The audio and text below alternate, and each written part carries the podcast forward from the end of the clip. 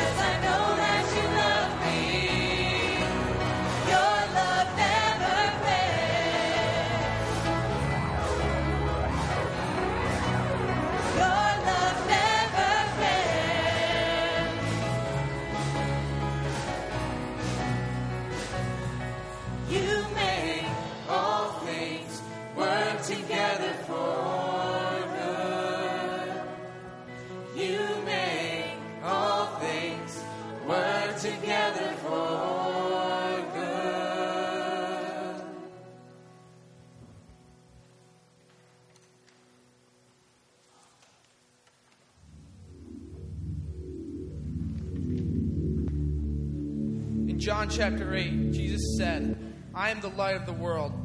Whoever follows me will never walk in darkness, but will have the light of life. And in Matthew chapter 5, he said, You are the light of the world. A town built on a hill cannot be hidden. Neither do people light a lamp and cover it with a bowl. Instead, they put it on a stand, and it's the light given for everyone to see in the room. In the same way, let your light shine before others, that they may see your good deeds and glorify your Father in heaven.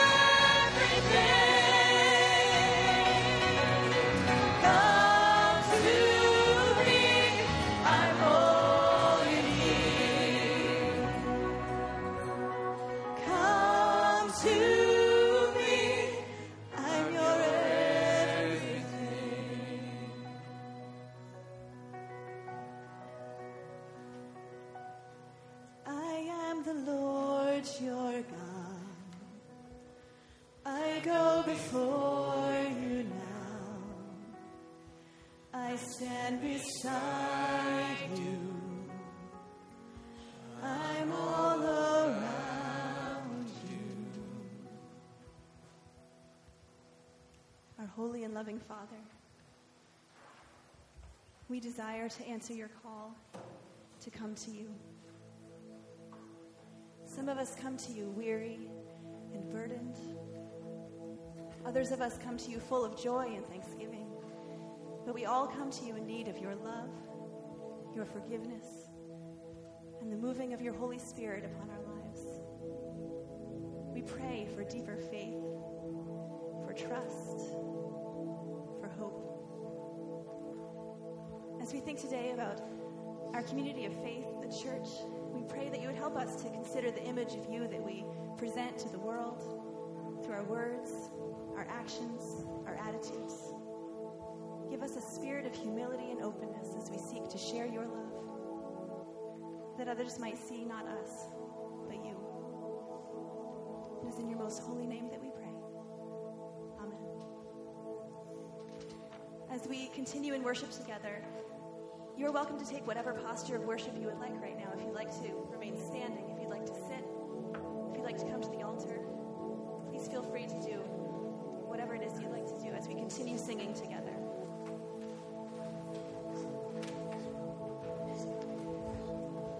Jesus, friend of sinners, we have strayed so far away.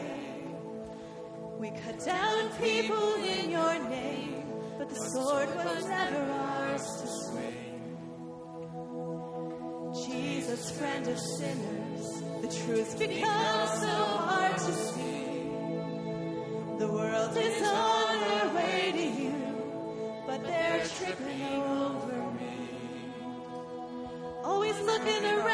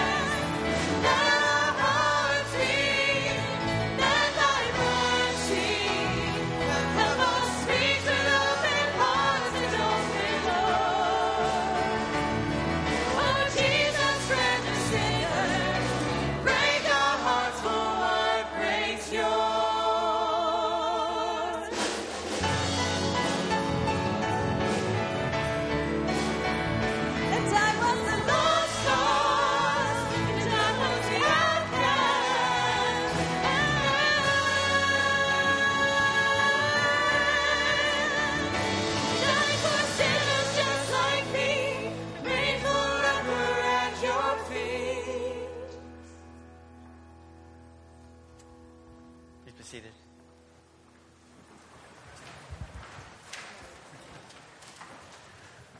There are all kinds of ways in which we interact with people who are not a part of the church. And um, one of the ways of doing that is that we go and serve in, in a, a variety of settings. And it, it's, it's always exciting and kind of fun when uh, people who've grown up in the church have a sense of uh, God leading them to various places around the world. And whether that's ministry in the specific kind of sense that we tend to think of it, or just life. But this morning we have the privilege, but it's also fun to welcome them back, hear what's happening in their lives and what God is doing. And this morning, Zach Smalley is here, and he's going to be sharing with us about the work uh, that he and his wife Erin are doing in Colorado. Zach grew up in this church, and uh, they're now in Colorado serving in camp, and he's going to share a couple minutes about that ministry.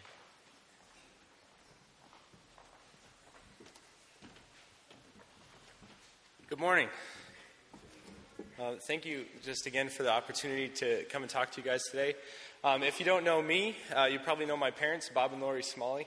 Um, they're great folks. Uh, my wife Erin couldn't be here today, but she sends her greetings. She's uh, back home incubating our first child, so we're, we're having him or her in February. So, anyways, uh, we are missionaries in Southwest Colorado for a, a ministry down there called Crossbar X Youth Ranch. It's a ministry uh, to reach socially and economically disadvantaged youth uh, with the gospel of Jesus Christ. So we work with kids from the local Four Corners area um, down there near Durango, um, and then we also work with kids from the inner cities of Denver, Albuquerque, and Phoenix. Um, we work with kids from eight years old and up. Um, we run um, two uh, kind of our main main aspects of our ministry. We have a summer camp um, that runs in the summertime.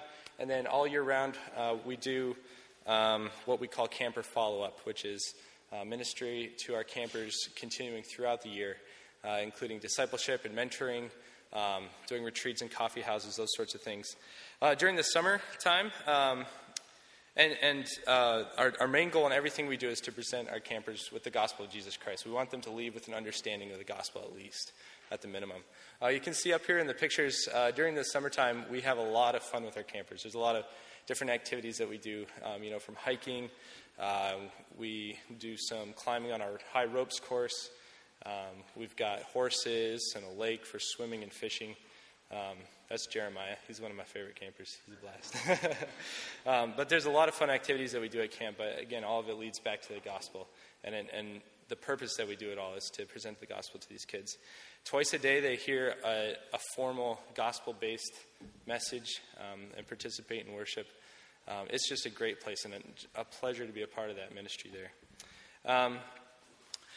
One of the amazing things that um, about Crossbar X is because we work with kids that come from low income areas, we make it very affordable to them um, by doing a lot of fundraising and stuff. Most of our campers only pay $40 to come to a session of camp.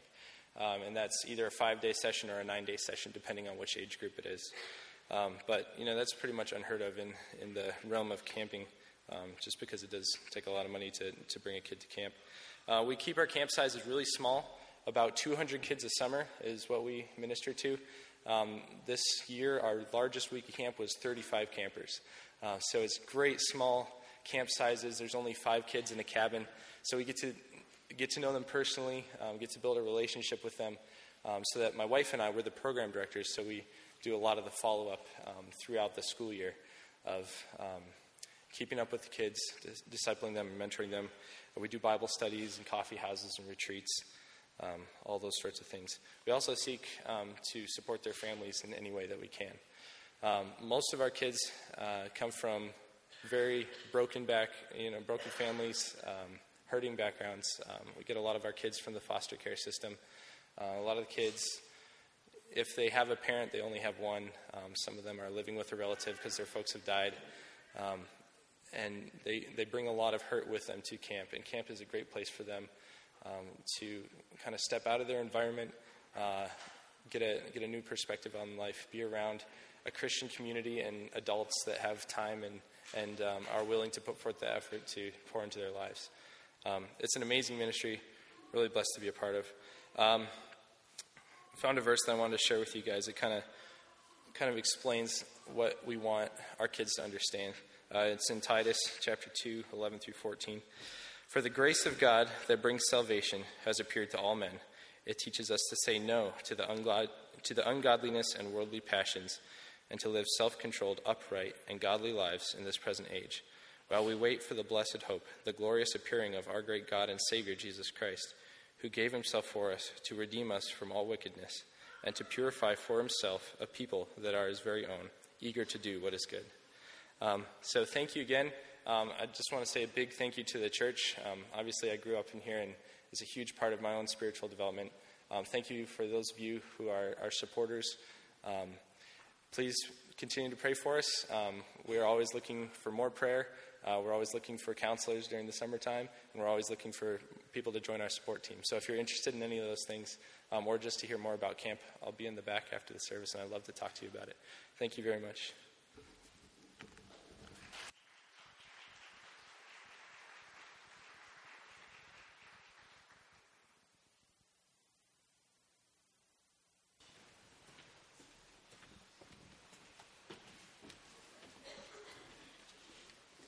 Good morning. Our scripture reading this morning is from Acts chapter 4, verses 8 through 22.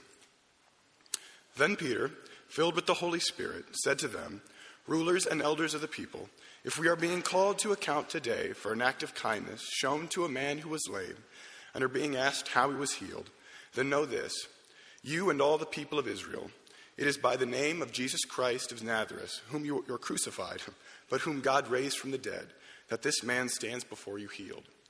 Jesus is the stone you builders rejected, which has become the cornerstone. Salvation is found in no one else, for there is no other name under heaven given to mankind by which we must be saved.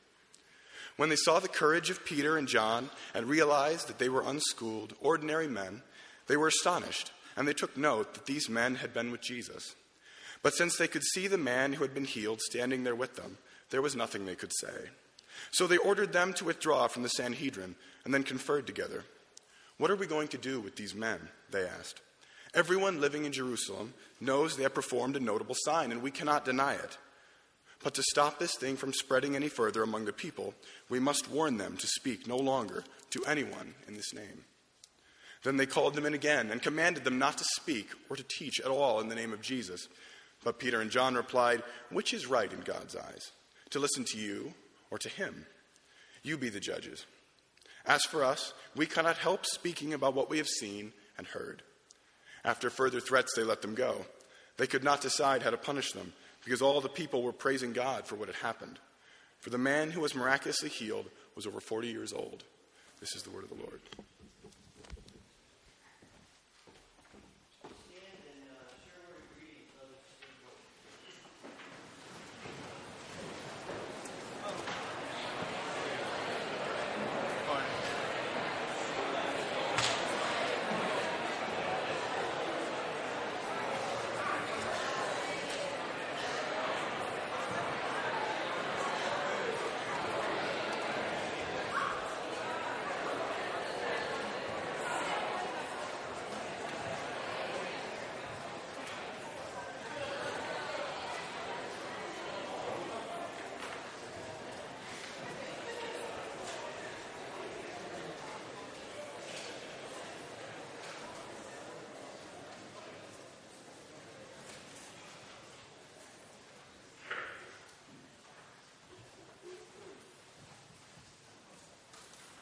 Before my friend became a Christian, you could talk to him. He was normal. Now every conversation is condemning something about my lifestyle. All he does is keep telling me all the things I'm doing wrong. I can't believe the church has turned him into this kind of negative person.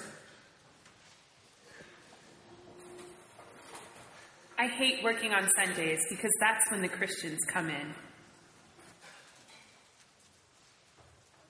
I feel like I'm a project around my friends who are Christians. Why would I go to a church? They've already thrown heaps of guilt on me and condemned me before I've even stepped my foot in the door. Christians are so opinionated. The church is full of just a bunch of angry people. Church people think that they have all the answers and are more than willing to give them to you whether or not you ask for them. Feel like I have to fit into their mold before I'm really welcome in the church. The church is judgmental and negative. Christians are hard to tolerate. I don't know how Jesus does it.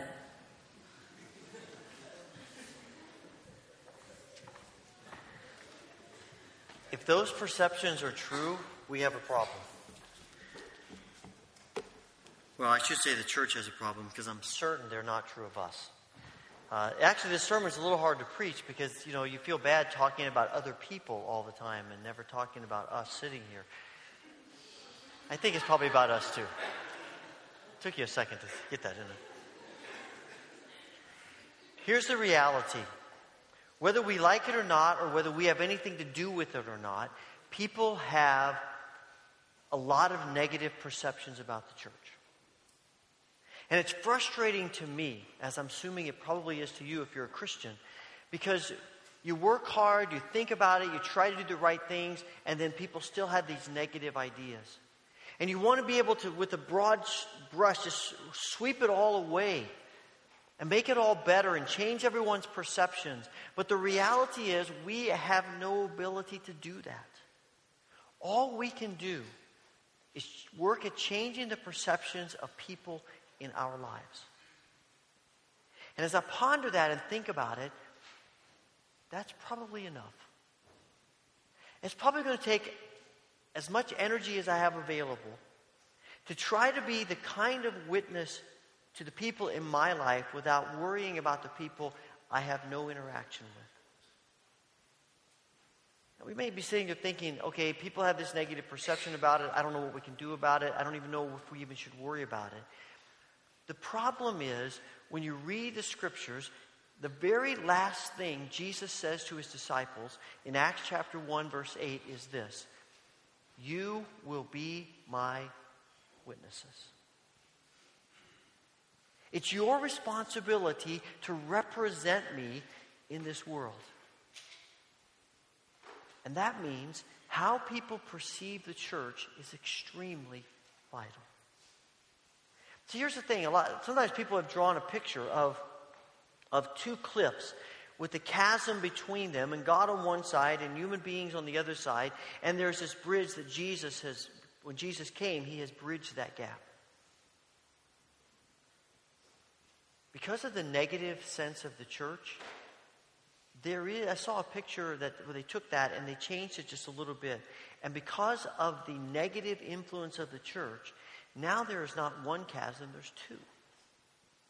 It's not just sin that separates us from God, it's the, it's the attitude and the spirit and the witness of the church that makes it that much more difficult for people to see how much Jesus loves them and how much Jesus cares for them and I want to change our lives.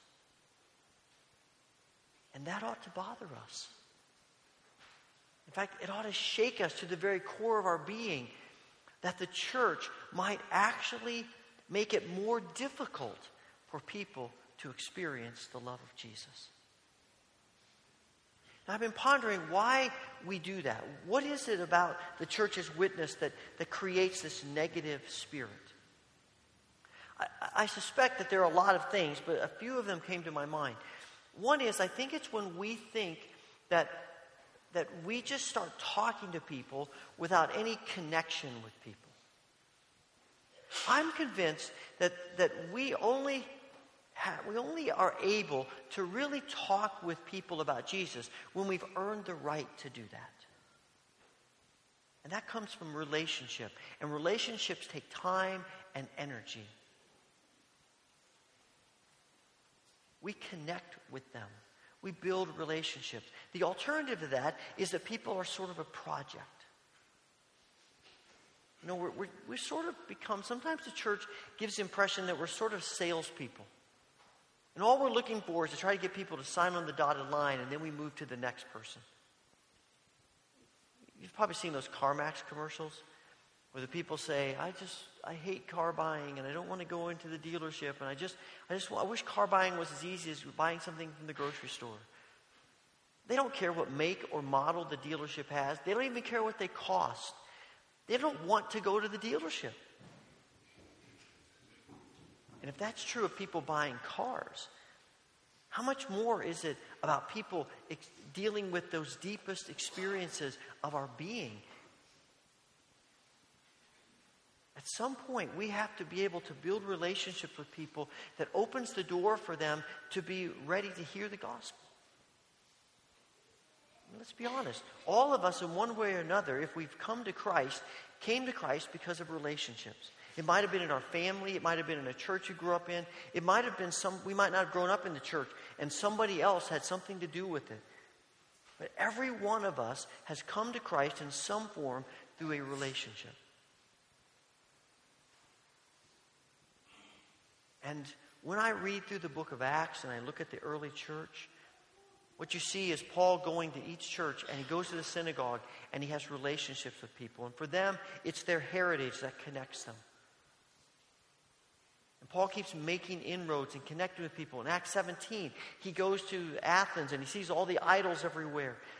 And he goes to the place where they debate philosophies and religion and he says, he says, I, I got something I want to say. I can tell you all are deeply spiritual, religious people.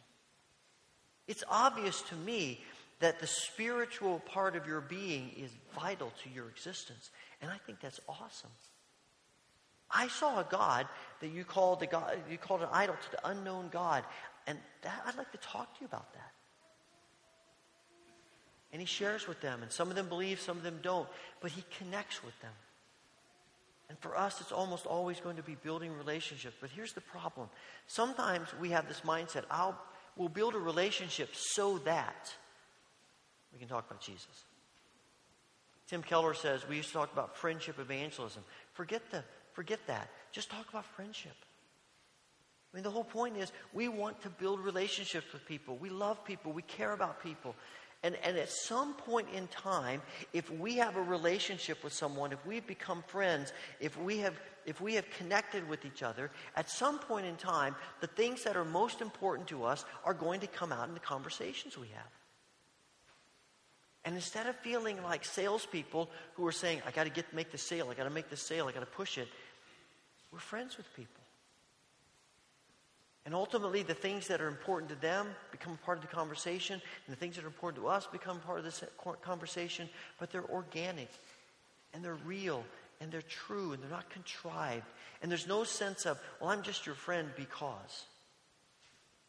It's, we're just friends.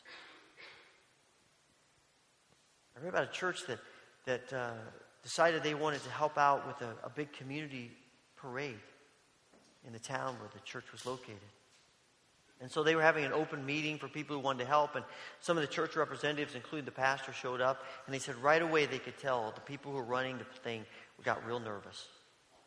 Why are those church people here? And their immediate response in their minds, you said you could see it was, okay, how are they how do they want to use this event for evangelism? And so they said, now look, we need to understand nobody, no propagation of stuff here. Nobody can hand out things here. You know, this is just a community event. And he said, I think they were thinking that we would get up and leave because that was defeating the purpose of why we were there. But we weren't there for that. We were just there because we love our town. We thought this was a great event and we wanted to help make it successful.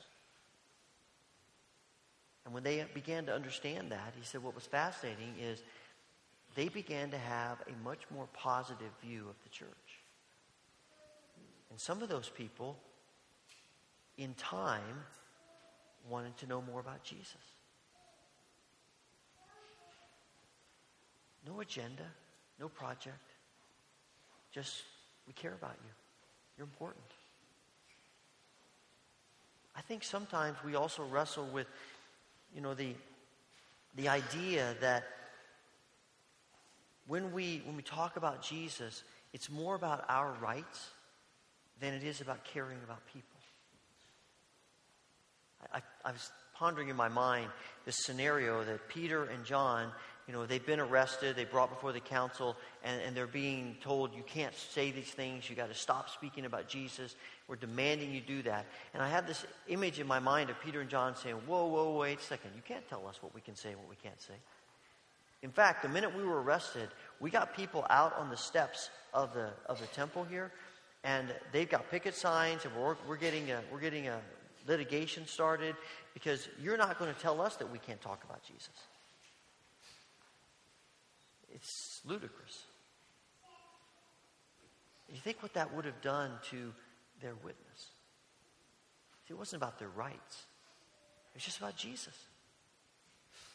And what brought them there in the first place was they did this good deed for this man who, need, who wanted money from them, and they said, We don't have money, but we can pray to Jesus for you to be healed. He says, Okay, I can take that. And he is.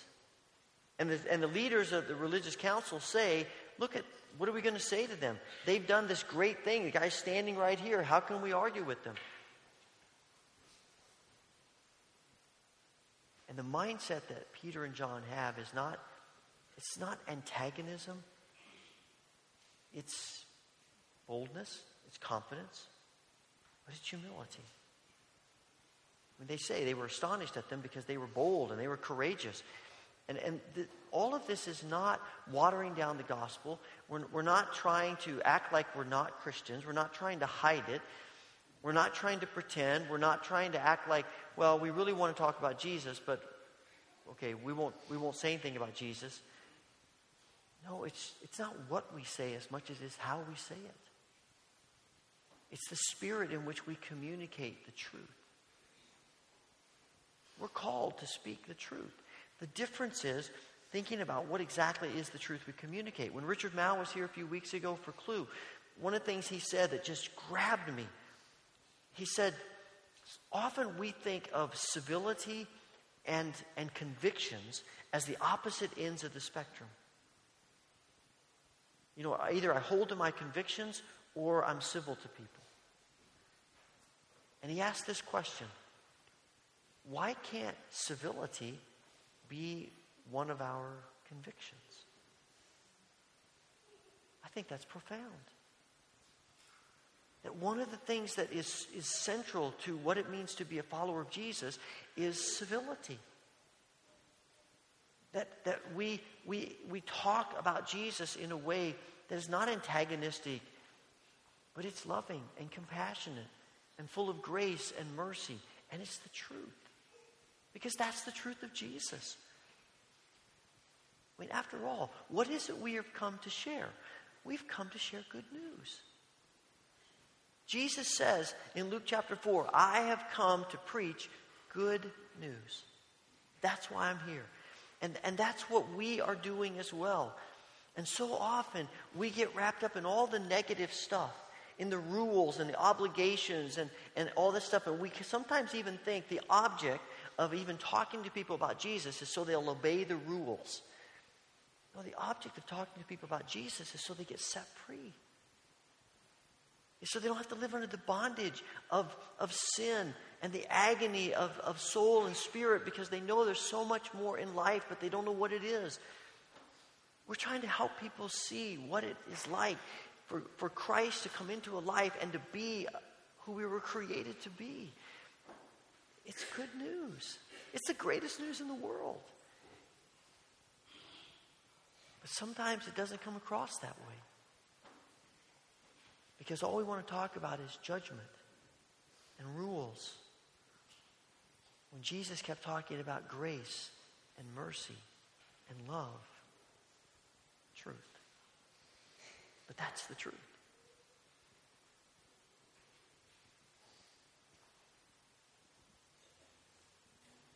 Philip Yancey said one of the tests of our love is that people like being around us.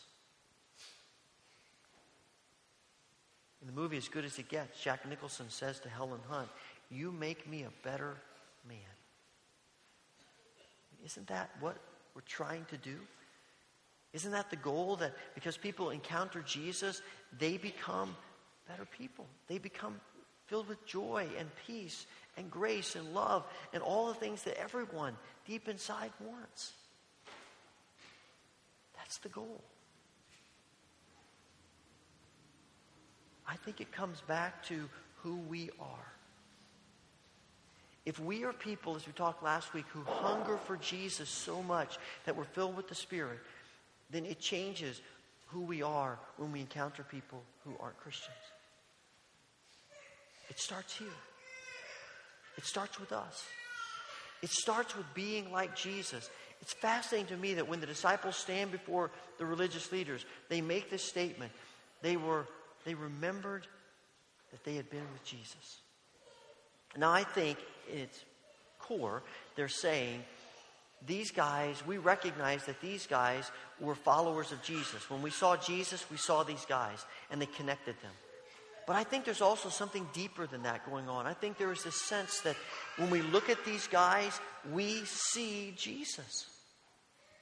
When we see them, when we encounter them, when we talk with them, when we have connections with them, we see the life of Jesus in them. We see something of Jesus coming out in them. And they really do represent Jesus. And to call them Christians, which means little Christ, that's what we see. N.T. Wright says that he has a, a, Jewish friend to this day when her children babysit Christian couples who are out working in the prisons or, or helping with hospice or working at the youth center. If anybody asks where the couple is, they, they inevitably say, Oh, they're out being Christian. Wow.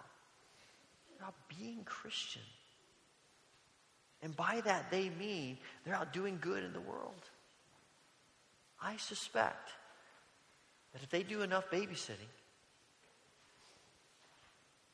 something about Jesus is going to, is going to come alive in them. Because what they see in these Christian couples is Jesus. Mother Teresa used to say, first we meditate on Jesus, and then we go out and look for him in disguise. We go out in the world and we're looking for people. We're not trying going out to judge people. We're going out to try to find people who are needy and hurting and to try to help them and to try to share the good news of Christ in every way that we can. But it starts with meditating on Jesus. That's why we're coming to the table this morning, because at this table, we find grace. This table is enveloped in grace. And what you and I need to understand and, and to really acknowledge is that anything good in us is because of the grace of God. Anything about our witness that might lead anybody closer to Jesus is because of the grace of God. It is about Christ in us that's made us who we are. We didn't do anything to become whatever, however good we may be. It's Jesus.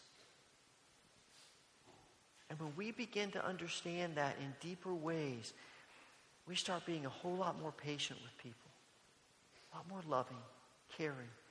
We start representing Jesus more effectively. I, I once read about a Christian leader who said, Who cares what the world thinks about the church? It doesn't make any difference. You know, they're sinners. They don't like us. Of course, they're going to be against us. What difference does it make how they view the church, what their perception of the church. And I say it makes all the difference in the world. Because, quite frankly, how people view the church is how they view God. And as the church of Christ, as witnesses of Christ, as representatives of Christ, we are it. Jesus, when he ascended into heaven, didn't leave a book, he left the church. It's the greatest of all of the risks that God takes to allow his precious gospel to be in the hands of fallible people like you and me. It stuns me every time I think about it. And yet, God is pleased for us to represent him. God is pleased for us to be the kind of people whose lives, even in our fallibility and our stumbling and our, and our struggles, that our lives might make people a little more open to Jesus than they would be otherwise.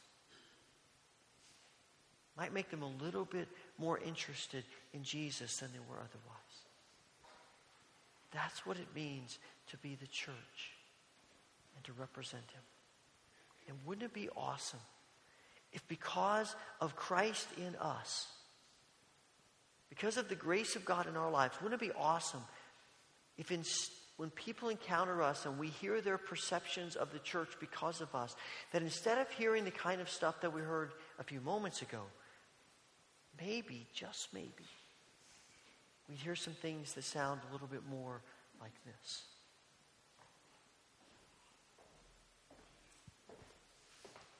My friend Susan isn't afraid of my questions. She doesn't get defensive when I rant about God or the church. I can't believe I'm saying this, but I'm going to church with her this Sunday and I'm actually excited about it. I struggle with so much in life. Even though I don't always take advantage of it, I know that the one safe place I can go and find help is in the church.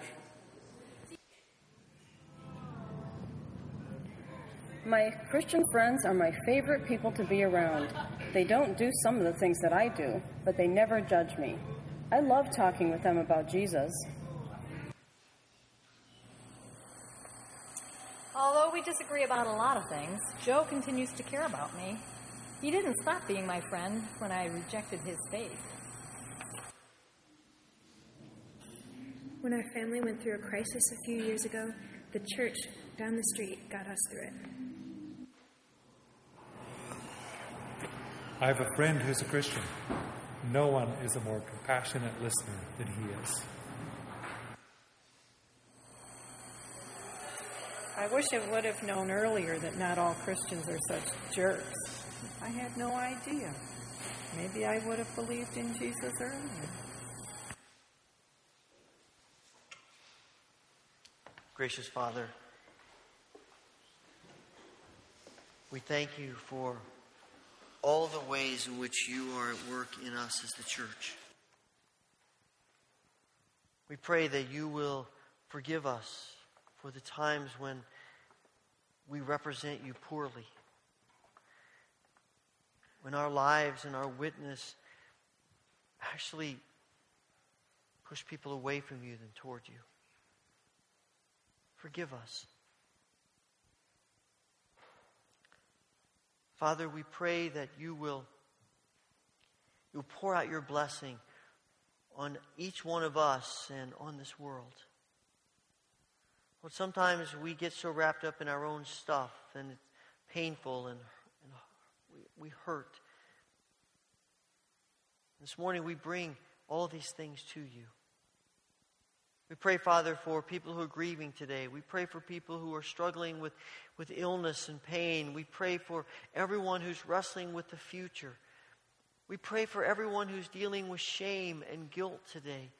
And we ask that you would bring healing and grace to each one of us in a way that you only can do through your Spirit. Father, we pray for this world. We think of the people, people of Haiti as they are in this season of elections and the threat of instability and, and, and trouble. And we pray that you will bring you will bring your grace to bear on this nation of people that you dearly love. We pray you'd help them. We pray, Father, for our brothers and sisters around the world who face persecution. Pour out your spirit in their lives and give them courage and strength that they need. And Father, we pray that you will bless Zach and Aaron and their work at the ranch in Colorado. We pray that they would sense your spirit helping them as they as they've worked with the camps this summer and now as they do follow up and working with, with discipling and helping students with, with life, we pray that you would give them all the grace that they need. Father, we thank you for hearing all of our prayers today. We pray, Father, for your blessing and your grace upon this table and blessing upon these elements. As we prepare to eat and drink, may it be food for our souls. May we come face to face in a new way with your grace in our lives. And may we be so grateful that we become just a little bit more like Jesus. We ask this in his precious holy name. Amen. On the night that Jesus was betrayed, he took bread he gave thanks to the Father in heaven. And he broke it. And he gave it to his disciples, saying, Take, eat. This is my body, which is broken for you. Do this in remembrance of me. And on the same night, he took the cup, and again he gave thanks to the Father in heaven, and gave it to his disciples, saying, Drink from this, all of you. For this is my blood of the new covenant, which is shed for your sins and the sins of all people. Every time you do this, do it in remembrance of me. As you're released by rows this morning, come to the front, tear off a piece of bread, dip it into the cup, eat it, and then you can return to your seat by the outside aisle. The altar rail is always open if you'd like to stay and pray. We also have uh, trays of bread and cups. We're happy to serve you in your seat. Just let the usher know as your row is released. And I have gluten free wafers here as well and cups, and I'm happy to serve those to you. Just let me know as you come forward. I like to mention that we always we practice open communion at the Wesleyan Church. Perhaps this is the first time you've ever worshiped here, but if you come today with your heart open to Christ and with a desire in your heart to be a, a living, loving witness of Christ, then come. Receive these gifts from our gracious, loving Heavenly Father.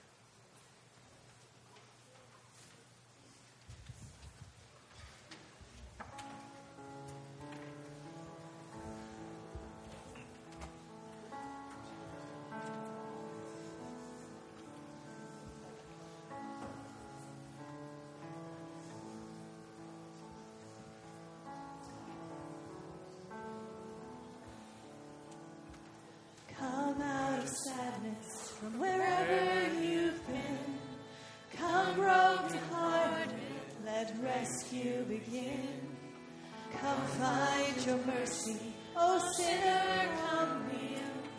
Earth has no sorrow that heaven can't heal. Earth has no sorrow that heaven can't heal.